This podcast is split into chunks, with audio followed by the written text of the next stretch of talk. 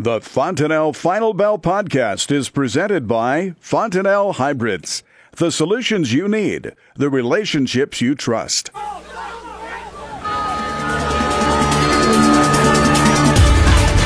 Good afternoon. Welcome to the Fontanelle Final Bell here on the Rural Radio Network. I'm Susan Littlefield, and I'm so happy to have back with us. Don Roose joins us with U.S. Commodities. You have been busy traveling the world. Uh, checking out agriculture. So we're going to be able to kind of plug into some of those insights, Don, as you have seen out and about over the last five months. So welcome back and welcome back to the Fontanelle Final Bell.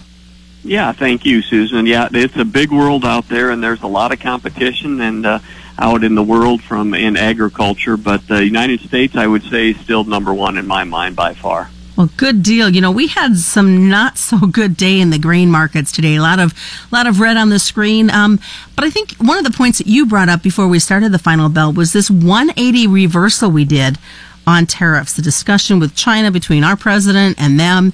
That's caused for some marketing concerns. Well, you know, I think it most definitely did. I think if you remember on Friday, uh, and then early on the weekend, uh, you know, things kind of were improving. In fact, actually, a summit with North Korea was believed that uh, that was back on target for uh, June 12th, and uh, that would lead to, uh, you know, some positive results out of China. Then all of a sudden, uh, you know, early in the uh, trading today in the morning, we had a, a reversal where the administration is saying by the uh, uh, first uh, by the end of May, which is what they had already had targeted before, that they uh, plan on uh, imposing the fifty billion dollars in tariffs with uh, additional 150 billion dollars uh, in tariffs to follow to try and balance out the trade. So um, we do have some uh, Wilbur Ross, the Commerce Secretary, is on his way with others uh, to China, and so some negotiations. So we'll see. But uh, that certainly uh, was a risk-off type of trade, Susan, as we went through the uh, most of the day. How, from a producer standpoint, I mean, they hear all this tariff discussion. The bottom line to them, we got to get something worked out so they can be profitable, so agriculture can be profitable once again. Well, you know, and that, that is the big issue now. We're, while we're talking all these things, the producer really just is, you know, in a camp where he just wants to sell his product at a profitable price and, you know, stay in business. And, you know, we do have some opportunities right now in the marketplace because we're over break evens for a lot of people, and you don't want to let those get by the wayside uh, because there's a lot of nervousness right now with the uh, trade uh, not only with uh, what's going to happen with China. Uh, are we going to go into a full-blown trade war? I mean, most people think not. But then what's going to happen with NAFTA? It seems like that keeps getting pushed uh, back on the back burner. So trade is uh, all important. That's on the demand side. And then on the supply side, a lot of uncertainty with what's going to happen with the weather. We're going to have our first uh, crop rating uh, uh, out today on corn, and it looks like it's going to be substantially over a year ago. So we're off to a very good start and uh, you know that means that our supply hopefully can build back from these tighter numbers. So it all adds up, you know, as we're dancing around, Susan. What's that going to mean for a final price? by the time we go into the start of harvest. Well, we do have the uh, second crop, and I know that you had spent some time in South America, and this second crop is in the ground having a lot of weather concerns along with the continued trucker um, dispute that is going on right now. What are your thoughts on how that's going to affect the trade here in the U.S.? Well, you know, from a, a South America standpoint, I mean, it was just kind of one of those years where uh, Argentina had a dry drought condition right when I was down there.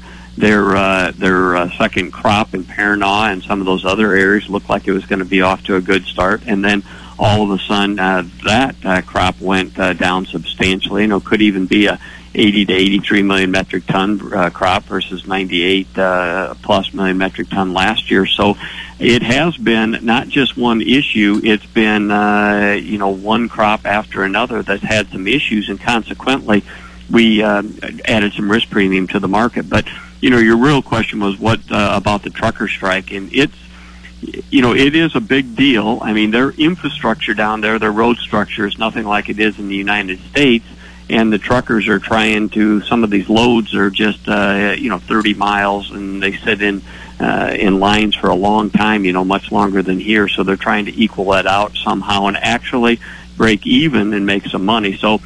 I think overall their strike bottom line is is probably a little bit positive to our markets just from a demand standpoint and the ability for us to supply a product in a timely manner. What are your thoughts on how exports have been lately? Let's start out with the corn market. Well, I think when you look at the corn, actually, uh, you know, I was looking at that, and um, we need uh, we uh, need to uh, meet about 45 million mec- million bushels a, a week to meet the government goals, and uh, we met, we hit uh, 67 million this last week. So uh, we're on a pace that our exports probably should be raised uh, on the old crop on corn and soybeans. We're right on target, so no problems with the export front currently. And for soybeans. Well, I think when you look at the the soybean market, it's uh, you know our exports uh, we're in line uh, to meet the government goals, so I don't see those really being adjusted here much. And you know, so it really the the key on the soybean market is uh, from uh, we still have adequate supplies. Um, you know, and what's the yield going to be here in the United States? Uh, obviously, uh, Brazil is, had a, a big crop and they're supplying uh, Argentina's crushing plants with soybeans.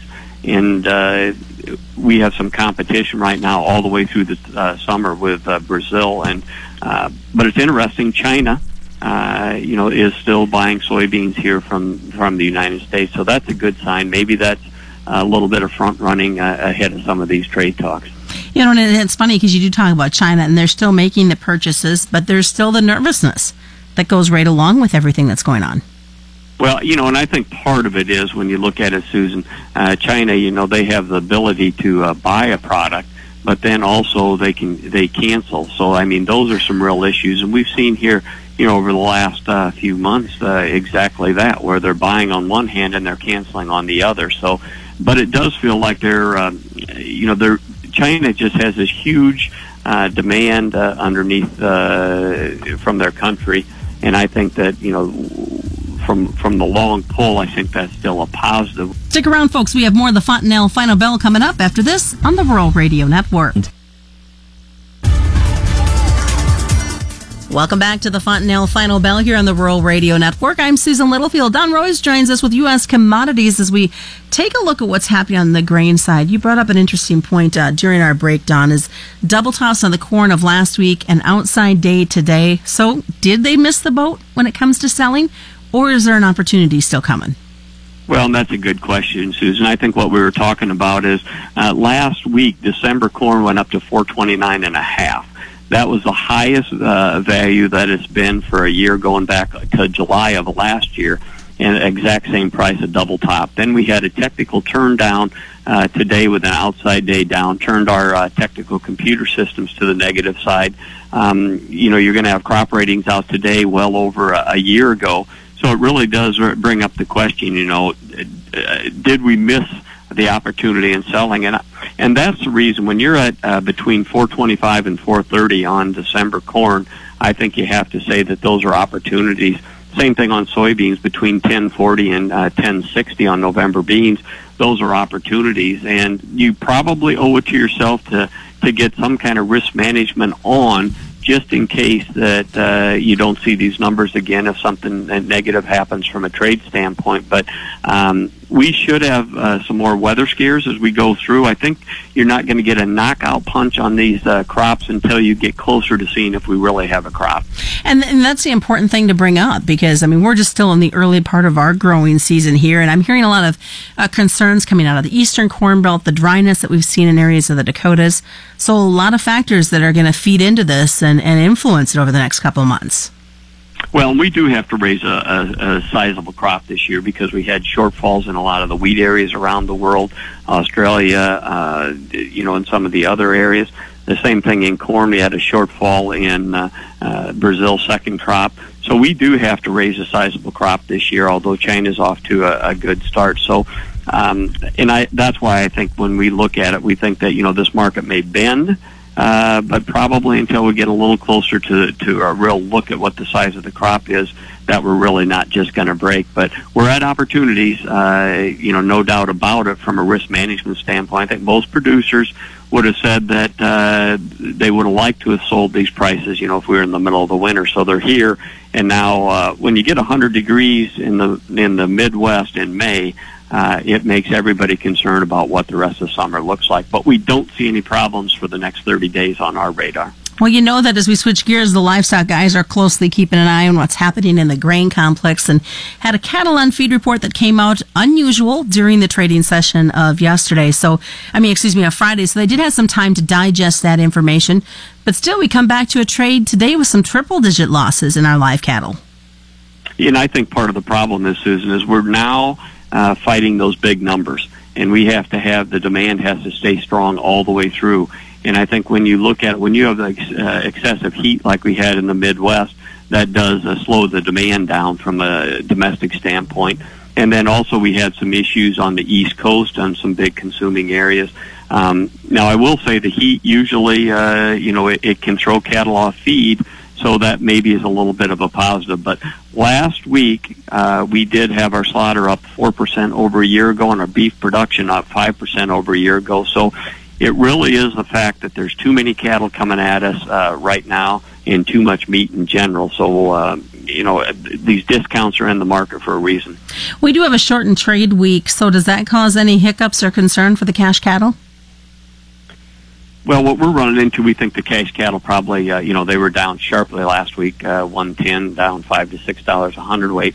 We think they could be off another dollar plus this week. So uh, the packer, I think the trick is, Susan, when the packer's making two hundred fifty dollars a head, uh, he probably wants to kill cattle and uh, he wants to make sure he can keep the pushing it out the other end short term. So I think that a short kill week probably goes a bit to the advantage of the uh, feedlot. Uh, if it wasn't for some of these demand issues that we had over the weekend.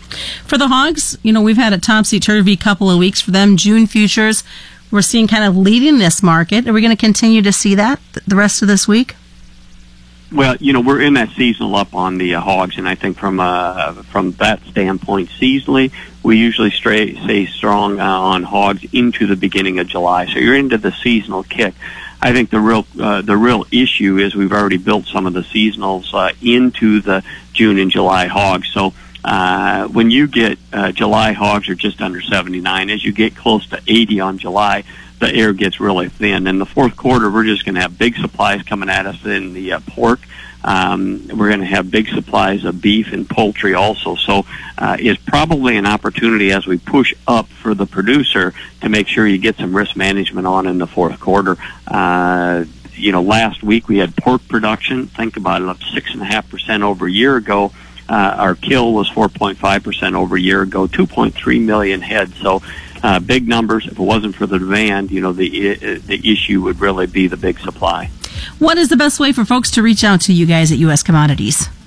Yeah, we would uh, enjoy hearing from uh, the people, and it's uh, uh they can reach us at 1 800 247 4071. Don Roose joining us. That's the Fontanelle Final Bell on the Rural Radio Network. You're listening to the Rural Radio Network.